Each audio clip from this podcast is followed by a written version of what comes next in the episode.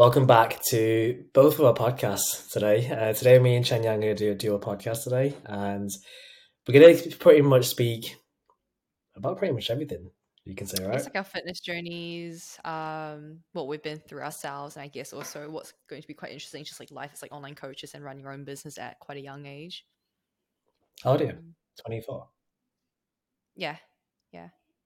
Oh, fair. You turn in 25 this year, next year? November, yeah. Sick. Nice. Same birthday. How old are you? 26 this year. Yeah, so similar. It's different. Yeah, it's different, isn't it? Kind of like, I know we spoke a lot prior to this as well in terms of what we can speak for. You finished your marathon prep. You go into a dieting phase. What's the vision you've got right now for yourself with fitness? Yeah, I think definitely after marathon, I felt a little bit lost because I was like, oh, wow. Like, you know, when you work towards something for so long, then after you're like, well, now what? Like, it's all over. I'm going to be doing another marathon like at the start of next year. So it's not all over. I do want to get better at that. But right now, just a small dieting phase before Bali. So I'm doing a photo shoot in Bali, and it's been probably like a good year since I dieted or even like worked on any sort of physique goals. So it was more from like a mental standpoint of like I kind of miss being disciplined with food, because I think, you know, obviously cutting does require that little bit extra discipline in there, and I just miss having that sort of challenge in terms of having a physique goal. Obviously with the marathon, it very much was just like eat as much as you can to make sure you're not in a deficit, to make sure that you're recovering properly if you're going to gain some weight, whatever, and then afterwards, like, I was like, I just want to, like, you know, like tighten up a little bit more. Yeah. How much are you? 3 kilograms down now, isn't it?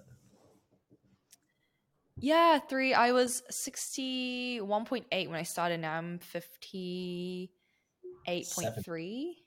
Oh, sick. Sorry, 61. More. Sorry, I was 61.8. So around that's 3. Around 3. Yeah. Oh, nice. And like, I haven't really had to do any cardio or anything yet, so it's pretty good. Easy. You're pretty much done now. I remember you were saying you actually had to drop out 3-4 kilos. Yeah, 2-3. I think maybe I reckon we can do 1 to 2 more kgs.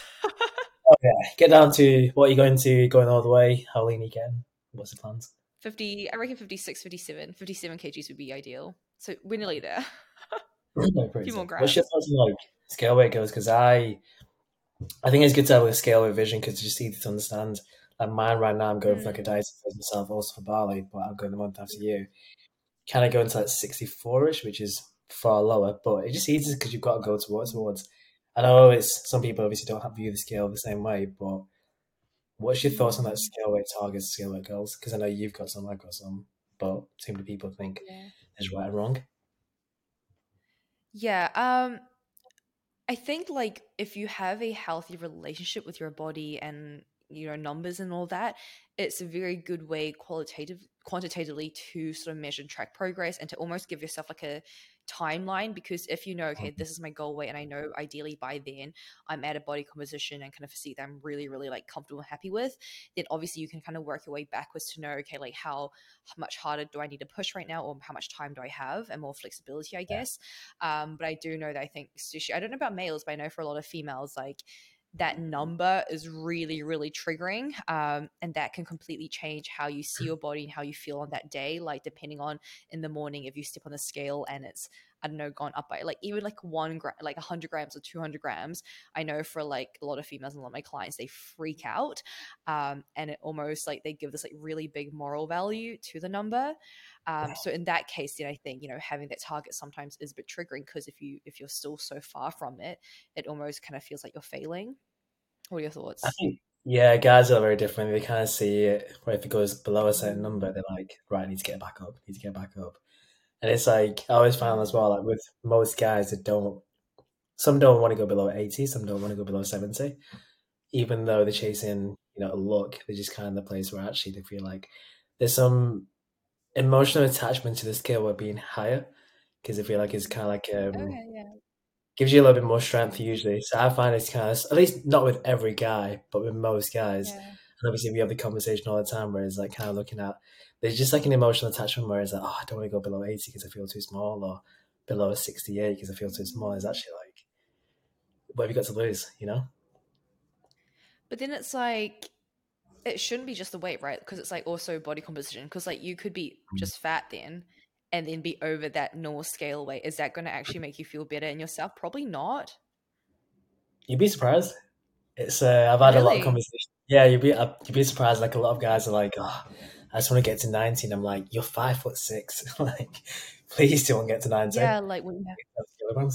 Yeah, you'd have to put on so much body fat. Like, wouldn't you rather be lighter but have more muscle mass and less body fat than just to be heavier with the same amount of muscle mass but more body fat? Yeah, pretty much that. And it's like kind of how we do with photo shoots as well. And like, I know you're obviously kind of, you've got a bit of a scale weight target, but like usually it goes lower than you actually want it to.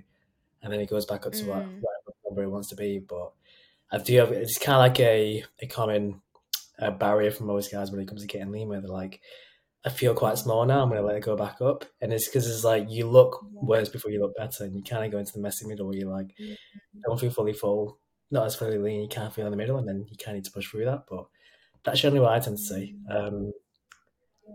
It's most common with guys, but I reckon there's probably some with females. I'm not sure if you've seen that. I feel like for females, it's always been just so heavily ingrained that you just have to lose weight. Like it was always like, especially when you're younger, it's always like the smaller you can get, the better. Like, how can I become the smaller version of myself? How can I lose weight? And things so like you're always complimented by that as well. Like when you, I know, get leaner or when you're a bit smaller, people always say, oh, wow, you're looking good. Or, oh, wow, like you've lost weight. And it's always in this, like, it's always like positively reinforced, but no one ever really goes, oh, wow, like, I know you look bigger or you look stronger or you've put a lot of muscle. Like no one really says that. It's always like, oh, wow, you look leaner. Even now, like after my marathon, obviously I had like this mini cut and it's only been like what, 2 to 3 kgs. And I've had 2 friends who I haven't seen in like a month after my marathon. They were like, oh, wow, you look so good. And I thought that meant like I look tan. They were like, no, like you look so much leaner. You look so good. I was like, it's just funny how that's always the compliment people get when they look smaller. Obviously I was like, thank you. But yeah, no, like I think for females, it's always been like that. You're always given compliments when you look smaller and leaner. Yeah. And I guess it's good to an extent, but then it can become quite toxic. It's funny because usually when guys give compliments, oh, you look leaner, they're like, oh, I'm trying to build muscle. And you're like, oh, shit, I'm sorry. I remember I was in Marbella last week and I was like, mate, you look a lot leaner than the last time. He was like, really? I'm trying to grow muscle, bro. That's the opposite. You should be obviously saying, because it's you do get most guys are like, oh, you look buff, you look jacked, and it's kind of you look bigger as opposed to you look leaner. You tend to get a bit of both, but I feel like that's kind of, it's quite interesting that the way you said that, because it's the compliments tend to be the opposite for men and women. Not always. Yeah. That's in terms, but it's kind of what I've seen at least.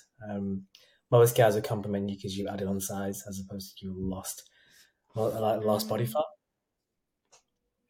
I guess both of it though comes from like insecurities, right? Like for, I guess, females, it's like, oh, I don't want to be too big, so I need to lose body fat. And then I guess for guys, it's like, I don't feel big enough and I don't feel maybe like masculine enough, so I need to get bigger. So it's always insecurities. What, like, based on that, like what inspired you to obviously get into the gym and get started? Because again, like for most of us, I reckon it is, we felt like there was something lacking, right? I think mine was, did you go to university? You did actually. Yes, you went to UCL, right? Yeah. So, you know, when you go to university and like you've kind of got 2 different tribes of people, you've got people that go out every single day, party at, and you've got the opposite where like, fully focused gym goers, the whole thing, and they kind of more into that development route. I was kind of pulled between both things, and I initially started off here going down more the party route, and I actually realized confidence is low, energy is low. I was like kind of feeling like I was second best most of the time. And then that started to get into more training. And then what was quite interesting, as soon as I got into training, I just, because I have like, you can say that an all or nothing approach to most things, where I'm like, I'm either going to be in, I'm going to be out. And it's not like I'm going to have 1 foot on the beach and 1 foot on the boat. So it's kind of like, I almost like to go to the other. But as soon as I got into fitness, I was like, you kind of feel like you've got purpose within your day. And previously I was lacking that. Previously I was like, the only purpose I had was to go out, you know, be out till whatever I am and kind of live life, but there wasn't actually purpose. So I think what generally got me into it was because like I was like, what am I actually doing this for? And you know when you have like a little breaking point where you're like in university, you're thinking, what am I actually doing? And then you go down the other route, and the guy gives you purpose because you're like, I'm gonna wake up, eat like this, train like this, live like this, because it's getting me towards here. I think initially it was kind of giving me like a reason to actually get out of bed in the morning, because some days you're like, what's the point? There's nothing to do today. So that was the initial bit, and then obviously aesthetics was the main driver, like looking good and obviously getting attention. And from there, it's like a vehicle for self-development, because it's, we're going to speak about this as well later on, because I'd be curious to obviously hear from you but like when you went through the marathon, you obviously see a lot of benefit from a mental edge as opposed to a physical edge. And that's kind of what keeps me in it. So what got me in there was purpose, obviously aesthetics, looking great, getting the attention, can not be a second best. And then what keeps me there is like, it's almost like a vehicle for personal development. Whereas if I do a photo shoot, I'm not bothered about the outcome. I'm more focused on the process, and it's like more process driven. So like you'll get to the top of like a goal, photo shoot, marathon, you're like, what's next? You literally did the next day, you went to a dieting phase. The day after, you're like, the last thing the top, let's climb the next thing. So I think now it's a lot more because it's process oriented, because of the value to my life. And when I'm on top of this, when I train, you can see it. Like when I don't, you can see it. So it's more like a for a personal edge. So a bit of that. But how about you? What got you into it? I think growing up, I was just always really insecure, especially in an Asian household. Your parents are very, very blunt. Like they just say what's on their mind. And my mom always made comments about my body, like all the time, to the point where I still like vividly remember like going upstairs to my room, just crying after a comment she'd make. And then she'd question me, be like, why are you crying? Like, I'm literally saying this out of your own good. So she'd say things like, oh, like your legs are like genetically like, you know, bigger because it just runs in the family. So don't wear shorts or don't wear jeans because it's just really obvious that you have big quads.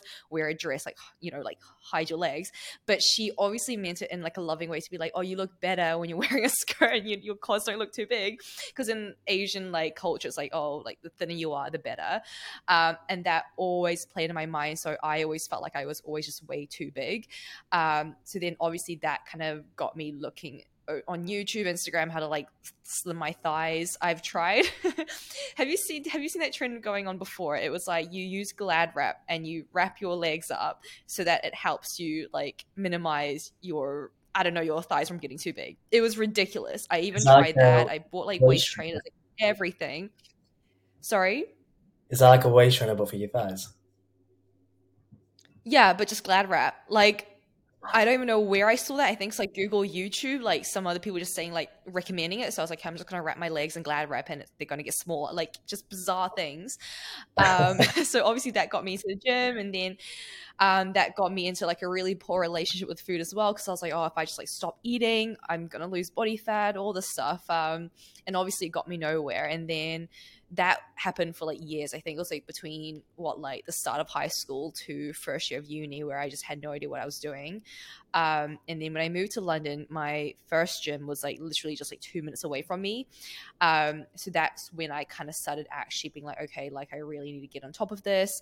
Got a lot more consistent. I was going at like 2 to 3 a.m. though, because again, like I just had no idea what I was doing. And I'm inherently quite a shy person. Like I think I've definitely grown out of my like little shell since building a business, but I used to be like really, really timid, had really bad gym anxiety. So yeah, I'd go at 2 a.m. because there was like no one there, and I started just like, you know, practicing different movements. Long story short, was like over exercising, under eating, lost my period, lost my hair, went through all that crap to finally kind of get out of it and be like, oh, okay, now I sort of understand what I need to be doing. Got myself a coach, and that kind of helped me actually get the results I wanted to. But yeah, no, my biggest driver was just insecurity, like having literally no confidence, social anxiety, just hated myself as a person and just wanted to change myself. Yeah. How old are you when you got your first coach? I'm 24 now. I think I was 20. So it was actually my bodybuilding coach. So I got my first coach, and then I was like, let's compete. Straight to the top. Sick. What made you... Literally, like, I'm going to do something. I'm going to do it right. What made you reach out to help? So it had gotten to a point where, to be fair, because I had been trying since like I was 16, 17, I had slowly somewhat figured it out, and I was like, okay, cool. Like I've got a really good routine going on. You know, I've created these workouts for myself and they're feeling good, but I'm just not quite where I want to be because I lack the knowledge, right? Like I'm testing different things out. And I feel like, yeah, if you continue trying things for maybe like several years, something's going to maybe stick, but it's never going to be you know, the results that you're really, really looking for, or the best results you could ever get. So that's kind of when I was like, you know what, I want to take things to the next level. I kind of want to actually learn more as well. So I actually know with like 100% confidence what I'm doing. But at the same time, I was also like, I am being so disciplined and dedicated. Why not see what I could achieve if I had someone actually guiding me? So I think when I hired my coach, it was no longer from like pain or like, oh, like running away from a problem, but rather, hey, I'm in a good place, but I know that I could actually do so much better with the right guidance. And it was just before lockdown. So I was like, why not? Best timing. That's pretty sick. It's quite interesting because... Mm-hmm.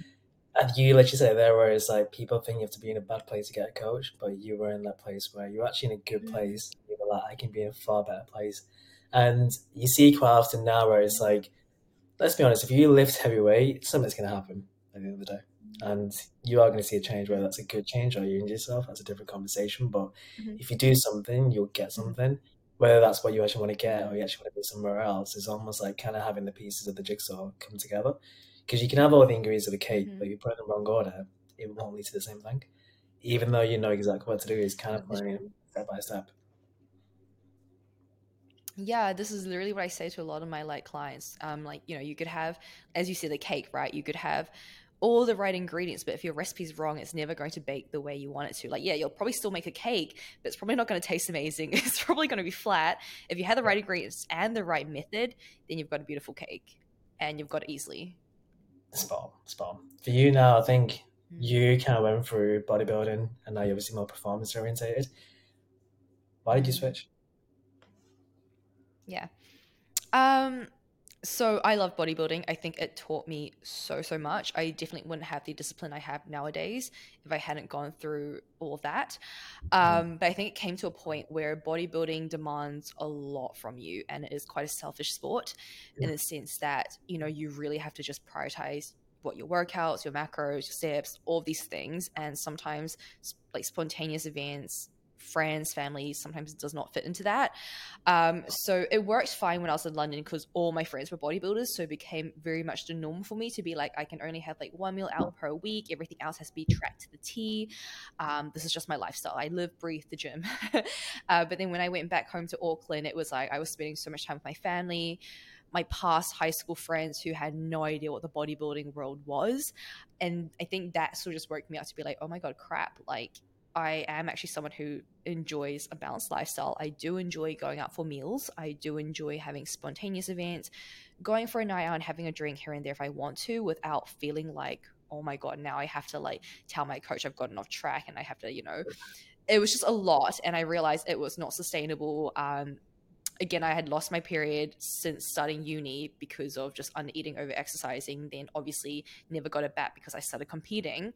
So I kind of just came to a point in my life where I was like, okay, I'm 23 now.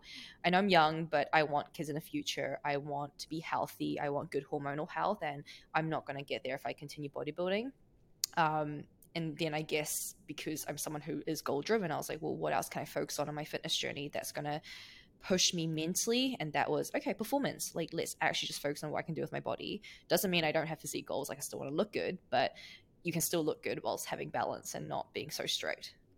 Yeah, definitely. I agree with that. It's quite interesting actually, because it's like I said, now it's a sustainability factor. And actually, I'd love to get your thoughts on this, because I know we coach different people and like a completely different demographic, and mine tends to be more sex-based initially and then to performance later. But like kind of I've always had the belief where it's like sustainability and the balance is something you create and it's something you earned. So it's like you kind of have to go through periods, and you generally went through it, periods of imbalance first and then lead to balance. Yeah. Because it's like it's kind of like a stepping stone to the next. So like say, for example, now you want a balanced lifestyle. You have to kind of know what imbalance means and how to push, because if you're on balanced lifestyle doesn't necessarily mean you're going to be out on the social every single weekend and, you know, kind of going on the splurge every weekend. But it also means you're kind of having like the best of both worlds, and you kind of got, you're in that biggest ROI place where you've got the physique you want, the lifestyle you want, you kind of got both. But I'd love to hear your take on this, because I always believe that balance, when it comes to balance, is something you have to do where you have to go for periods of imbalance first, which then leads to balance long term. It's actually a much better balance. What do you think of that? Yeah, I agree. And I think balance is going to look very different for different people. And it's also going to look different in different phases of your life and what goals you have as a priority right now. Also, you have to remember, like, if you're currently in a place where you're not happy with your body, maybe you're overweight and you're actually unhealthy, you've never had like proper balance, because the only reason why you're overweight and unhealthy right now is because you were probably leaning towards overindulgence way too much, right? And instant gratification. So, well, then if you're all the way on this side right now, how do you get to that side? Well, then you're going to have to practice some imbalance, but more geared towards optimizing your health, really being more strict with your nutrition for a while, right? Saying no to those things that you've always said yes to, so that then you can slowly ease back to that kind of more balanced life. But even then, it's like, you don't want 50-50 of like junk food and whole foods, right? Like, you kind of still want to actually understand that balance is not 50-50, but rather maybe like more 80-20 or 70-30. At least that's how I see things. Yeah, completely agree with that. And kind of like to dive away from fitness. How's things in terms of mental performance right now? What do you mean? It's like the mental game. How are we feeling right now on a scale of 1 to 10? You can't say 7. How I'm doing right now mentally, or yeah, I think I would say a 5 in all honesty. What's the gap? Yeah, I think you know, I was listening to this podcast and they were saying, you know, being an entrepreneur and owning your own business is the best form of like personal development.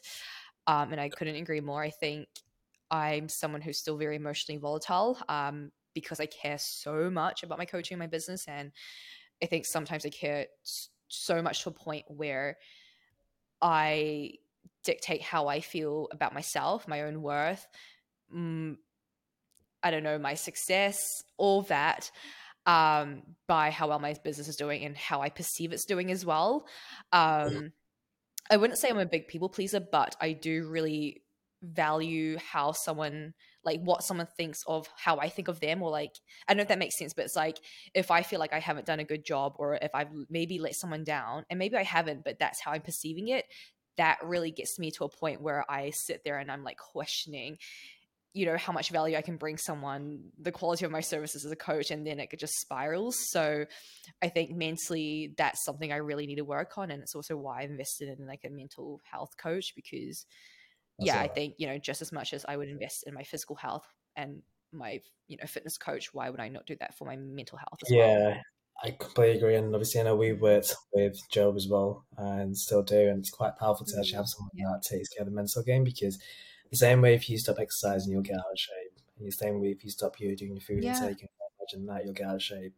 It's almost like you can't expect to be in shape by accident. So why would you expect to have higher mental performance by accident? It doesn't really happen by accident. So I think it's quite powerful to actually mention that too, where it's like you kind of something you mentioned about the people pleaser. Have you heard that thing? I think it's Stephen Bartlett that said this, where it's like, I'm not who I think I am. I'm not who you think I am. I am what I think you think I am. So it's almost like your identity is based on what you think others think of you. Yeah, it's true. That is completely true. Yeah. How are you on a mental scale, 1 to 10, if you're going to ask me? I don't know, because I've never said anything above 8. I've never said anything above 7. I'd probably say like a 5 or a 6, because you know when you know, not because it's in a bad place, but you're like, I know there's more to it. That's kind of that right now. I think recently I actually had this thought on the way to Marbella. You know when you're on the flight and you're just like, right, I'm putting my phone away, gonna stay alert, can't have some battles within my mind, and you're like, actually I feel like there's been like a lot of unmade decisions recently, where it's like, where do I want business to be, where do I want life to be, where do I want X, Y, Z? Is almost like kind of starting something and then stopping off way, and I kind of realised that over time compounds and it leads to a place where it just destroys any form of action. So I think for me, probably like a 6, because this is kind of the way up, but more importantly, I think there's like a lot of unmade decisions in terms of what I wanted. And now I finally make a decision, because I realise when you leave like something half empty or half done, it stays in your back in your mind, it doesn't feel good. So I think probably like a 6, or I'll say a 6, to be fair. 1 because there's a gap. What would you say? What do you feel like's been left undone, or you just feel unsettled with?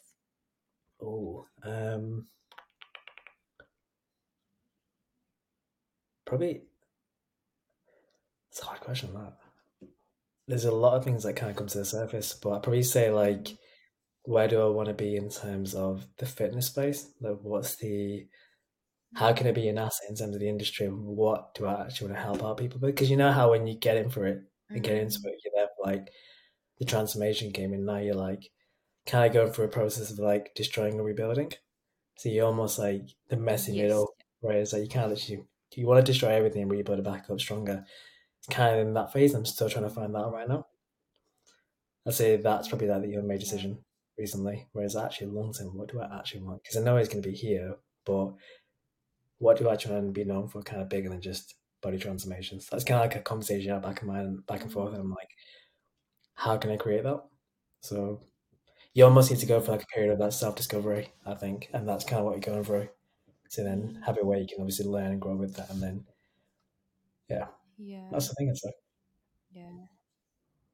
I feel that. And I think your whole life is going to be just a journey of self-discovery, right? Like what you think you may want now may not be what you want in 5 years' time or 10 years' time. Like the position that you're in right now is probably something you'd be like dreaming of, say like, I don't know, even 5 years ago, right? Or like 2 years ago. And then you've reached this point now, you're like, oh, okay. Like what do I actually want, right? I think it's just a process of continuously kind of asking yourself that question. I don't know like if you're ever going to figure that out. You know, I got asked a hard question a while back, and it was like, what goals have you set but not yet achieved? What's that for you? I genuinely don't think there have been any. Like I set myself a goal of building a 6-figure business, did it in a year. Set myself a goal to compete and place top 3, did it. Set myself a goal to run a marathon under sub 4, did it. Like, I think that's also the problem, right? Like when you set yourself goals and you always just ticking them off, it's almost like it becomes so almost like unfulfilling because you're like, okay, ticked off, what's next? I think when you get to that point, I think a better question that you need to ask yourself, and it's something I'm asking myself, is like, why do I always have to like set myself these goals, and why do I never feel fulfilled completely when I do reach them? Because like you'd think like, oh, it's amazing that you've set these goals and you've actually achieved them, but for some reason I'm still like something's still missing. You know what? That's interesting you say that, because do you ever like get a compliment and you're like, I don't believe it. Someone's like, oh, you did well, Chen Yang, you smashed it, and you're like no. that's good though, right? It's like, you're like, the thing is you don't believe it, that's why you don't take it, and it's like easy to deflect it. And I think I know exactly what it is as well, because like someone's like, you're actually doing a lot better, because if we compare to people, you know, say as people that have always been around growing up, they're almost like we're doing better, but at the same time you're like, actually feels like there should be more to this at the same time. And because it's like you're kind of one of those people where it's you're more attached to the process than the destination, so you get to it and it's like that means fuck all. And then obviously you kind of go through it again, and you kind of go through it again. Like sometimes I'd rather, don't want to say this, I want to touch wood, but I'd rather go backwards and say the same. It's better, right? Touch wood. Touch wood. But generally that is like any movement is better than no movement, I'd say, because you know when you just get to a place where you're like, I don't know what's happening, that's a hard position to be in. When you're like, right, this is what's happening, or when problems happen, you're like, oh, I'm going to fix it and grow back stronger from them. That's a good place to be. So I get what you mean as well, where it's like you've actually kind of set the goals you've always wanted and then you achieved them, and then you're like, actually, I don't know what's next, because now you're in like a different way of thinking, which is quite powerful, right? So it's the same way when clients get to the end of a fatless goal and they're like, I don't actually know what's next because I don't think I can actually get here. It's almost like, how can you think hindsight rather than short? So it's having that conversation, because I know a lot of people kind of like the only thing they know is familiar, which is where they were previously. So people would get into shape, and then the only thing they know past that is being out of shape. So they go back to what's familiar, and it's kind of like you rather choose the familiar hell over the unfamiliar heaven. And it's like, look at that. Yeah, it's like I think Joe's mentioned this before, but like going from point A to point B versus point B to C. So A is like obviously that place of pain, and you see in clients, right? Like it's actually so much easier to run away from pain than to act from abundance and from like pleasure to like seek further pleasure, because you just end up comfortable, but then the old habits come creeping back in and you go back to that place of pain, and it's like this inner cycle being like, now I'm in pain, so I'm going to move away from it. Okay, lose my body fat, cool, now I'm in comfort and I'm not really ready to seek that extra pleasure. I kind of can't be asked putting in that work, so I'm going to slip back to old habits and then I gain back the fat again.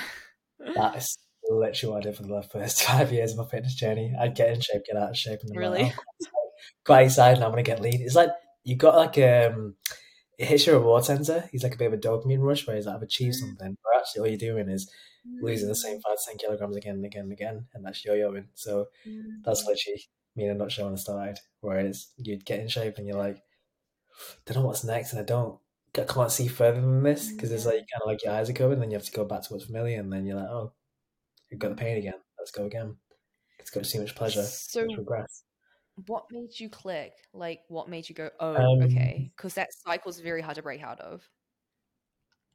I'll tell you that actually, it's community, being around people that are further than you and seeing it.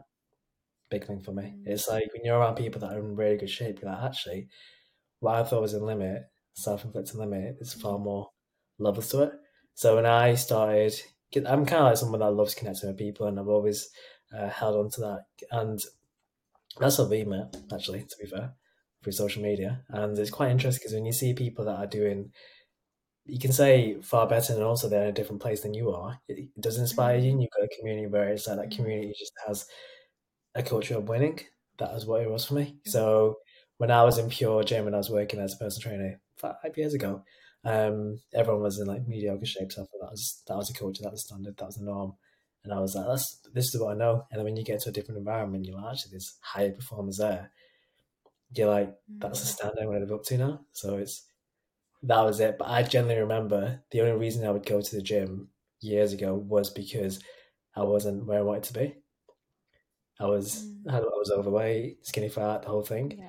So like that was the drive. And then the only reason I'd push hard was because, oh, I can lose body fat, I can look lean. And now it's actually, I can stay where I'm at right now, but I'm not good at it because I'm more progress driven. I want to strive for more, but actually it's a different driver. So I think the community and the culture and seeing that was probably that thing, like conversations, being around people, like kind of like lifted to high standards. Obviously you lift yourself up with them. And that was like the breaking point. Yeah. Have you ever struggled with food? Because I know that, you know, for many people who do have that kind of weight loss and weight gain schedule, it's always to do with how you respond with food, emotional eating, stress eating, right? That's the hardest part, or else you wouldn't see yourself gain weight and lose weight, right? If you have a really good relationship with food. How's that been for you? Do you know, it's actually funny you said it before when you hired your first coach and you're like, I'm gonna go compete. Do you know Matty Fazzara? Who? Matty Fazzara. Yeah. He's, do you know like Christian Guzman, Alphalete tribe? Yeah. So he was he's one of the Alphalete athletes. I think he was the first one actually. He was my first coach when I was 19. I was in first year university, and I literally said to him, I'm going to compete. I don't know why, I thought I had a lot more muscle than I did, and I got super lean and it was skinny. Still had a lot more body fat to lose. I think we went from 78 down to 62 kilograms. 16 weeks, 16 kilograms in like 16 weeks, I think it was. And then towards the end, what would happen is, I committed to like 20 weeks. And then at that time, I wasn't well educated what happened after the dieting phase. So I was like, he's like, right, we're going to go to reverse diet. I was like, no, I'm just going to keep on doing this. I quite enjoy it. And I was very stubborn. I was like, oh, just, you know, keep doing this as a part of my lifestyle. I'm going to keep dieting forever to stay lean. I think in that first month when I started working with him, guess how much I gained? How much you gained? In 30 days. In the first month? 5 kgs? 10 kilograms. 10? It was crazy. It was like, when you're so food focused, I remember I'd go out for a meal and I'd feel guilty because I had something I wouldn't have for the last 20 weeks. And then on the way that, whilst I was there, I was like, because I've had this, I'm allowed to get the dessert. On the way back home, I got to Tesco and get some more dessert. have dinner in the evening, and I'm like, oh, let's start again tomorrow. It was a cycle. So it was literally 10 kilograms in like 10 weeks. Sorry, in 4 weeks.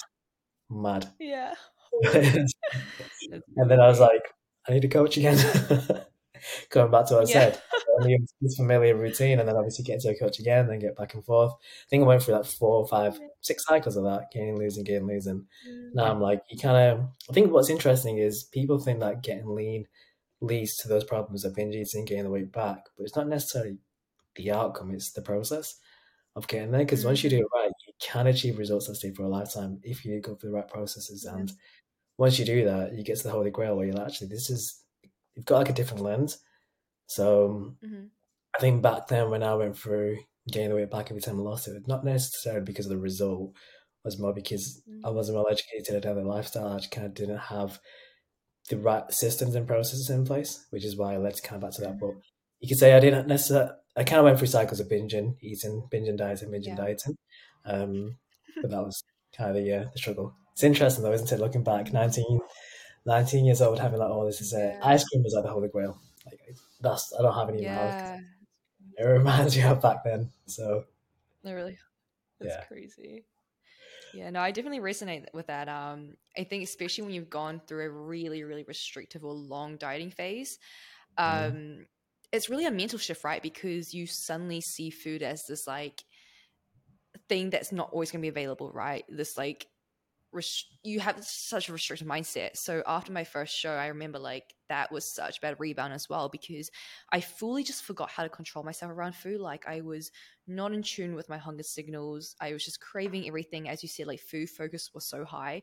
I remember sitting, this was like when I was still in my corporate job, like sitting on team calls thinking just about food. I was like, okay, like I have 5 minutes left of this call, which means I can go eat, but what am I going to eat because I only have X amount of macros left? Like, oh my gosh, it was so stressful. And I was sitting there playing on my fitness pal all day, being like, what can I fit in? Like if I remove XYZ things, I could fit in some more snacks. And then I remember this one night so vividly, oh my gosh, I was home alone, which was anxiety inducing, because when you're home alone with food, you know something's going to happen, right? Especially when you're in like a really unstable place.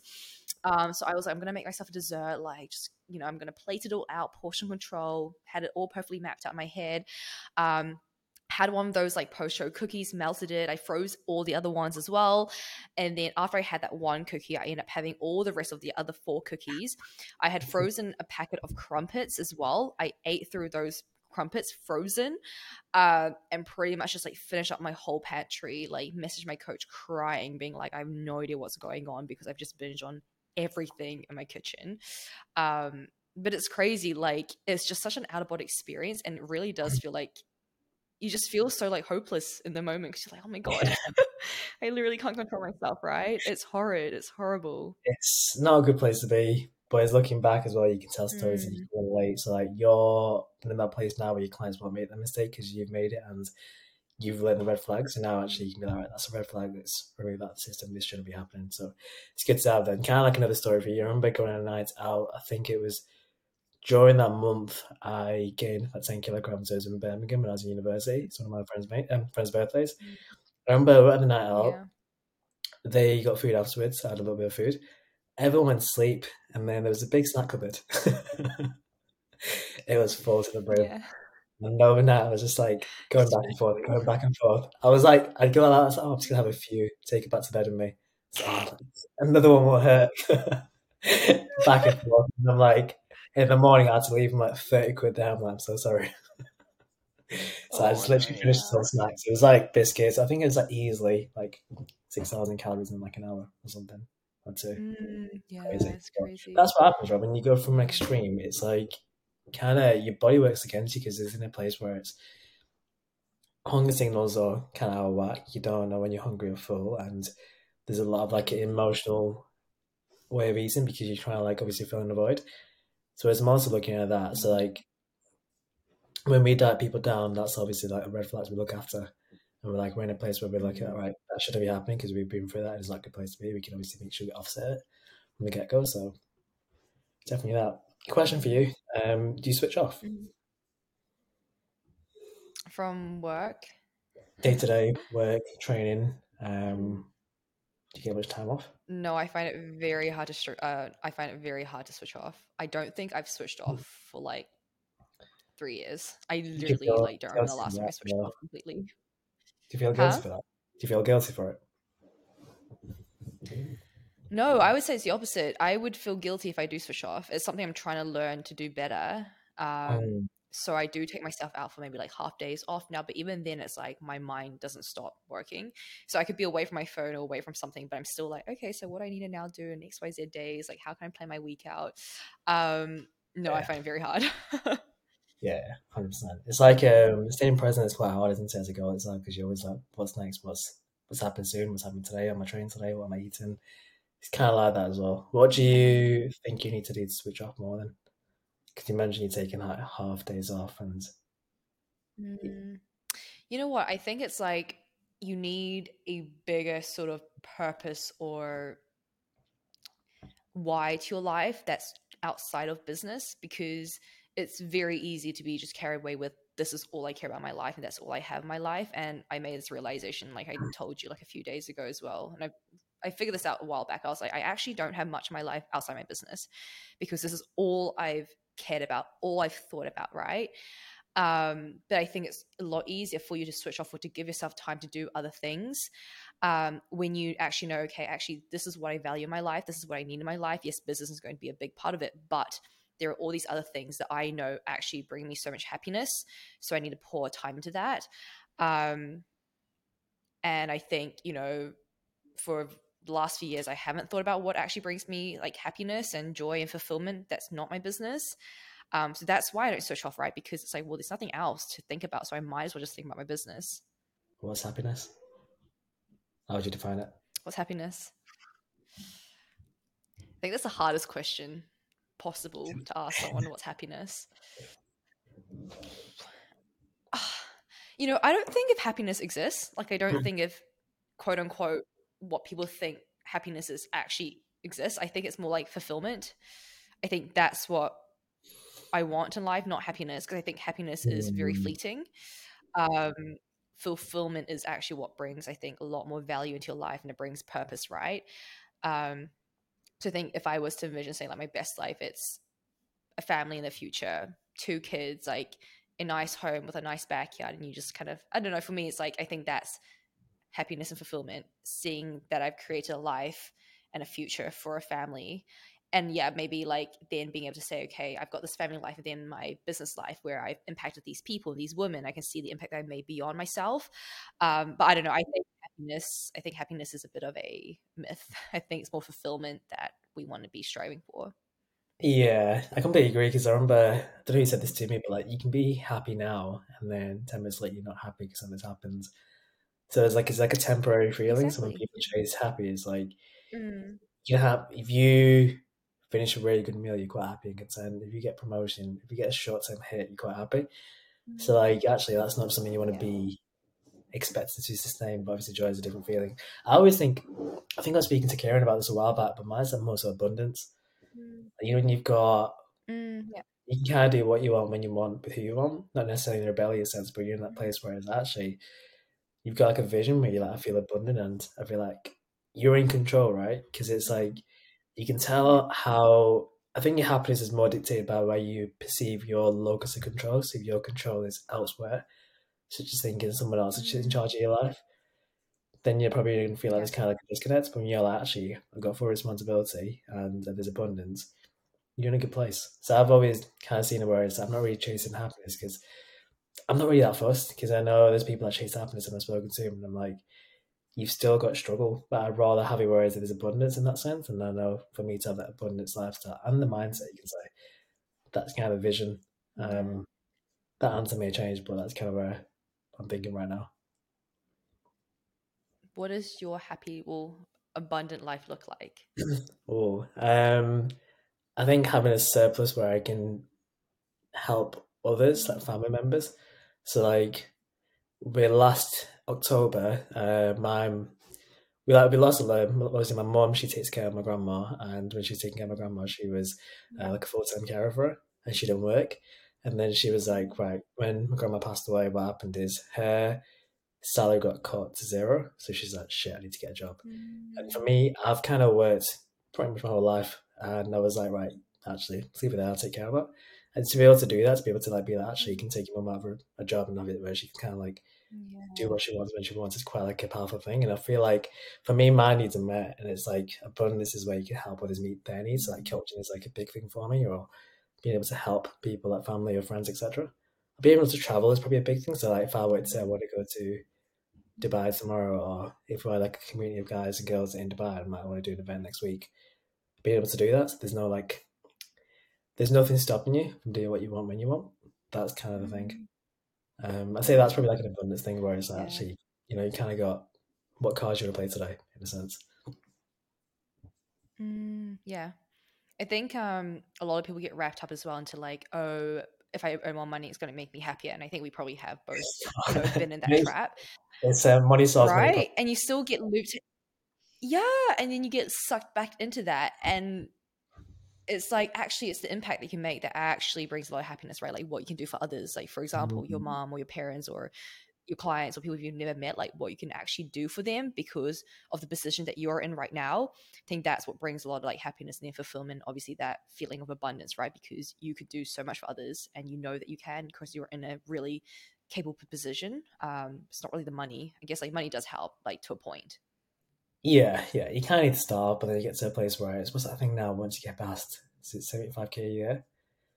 It makes no difference to like your level of happiness. And I think it's like, it's kind of increasing returns, and it's like decreasing returns. And it's quite funny because I speak to a lot of people where they actually do very, very successful, but one, they don't feel like they are, but two, actually, they've kind of experienced a higher level of what wealth would give them, and everything extra is like, actually, even though they're striving for more, which is powerful because you always should, you're in that place where actually you kind of need a bigger vision, in a sense. I think it's quite interesting because I know there's the whole concept of that money mindset, how it's people always think that money solves all the problems, or well, let's say have abundance here, it'll solve all areas, but actually there's probably a lot more to it.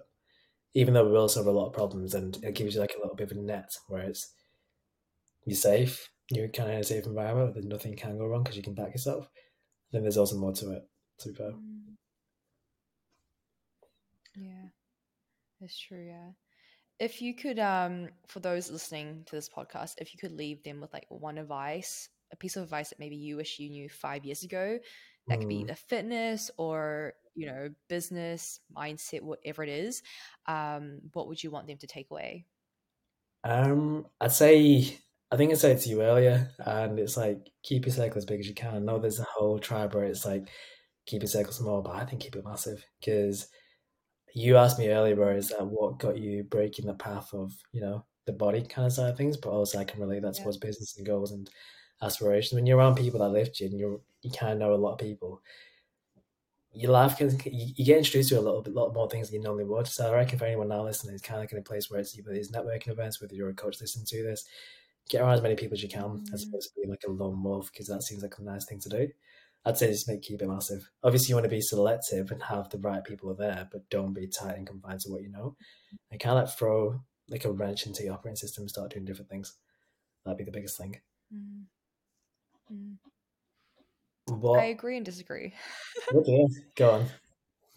In terms of keeping your circle big, I think keep your network big, but then keep your circle small. Yeah. That's what I reckon. That's pretty much what I meant by that. Yeah. Yes. I think there's a difference between your network and your contacts.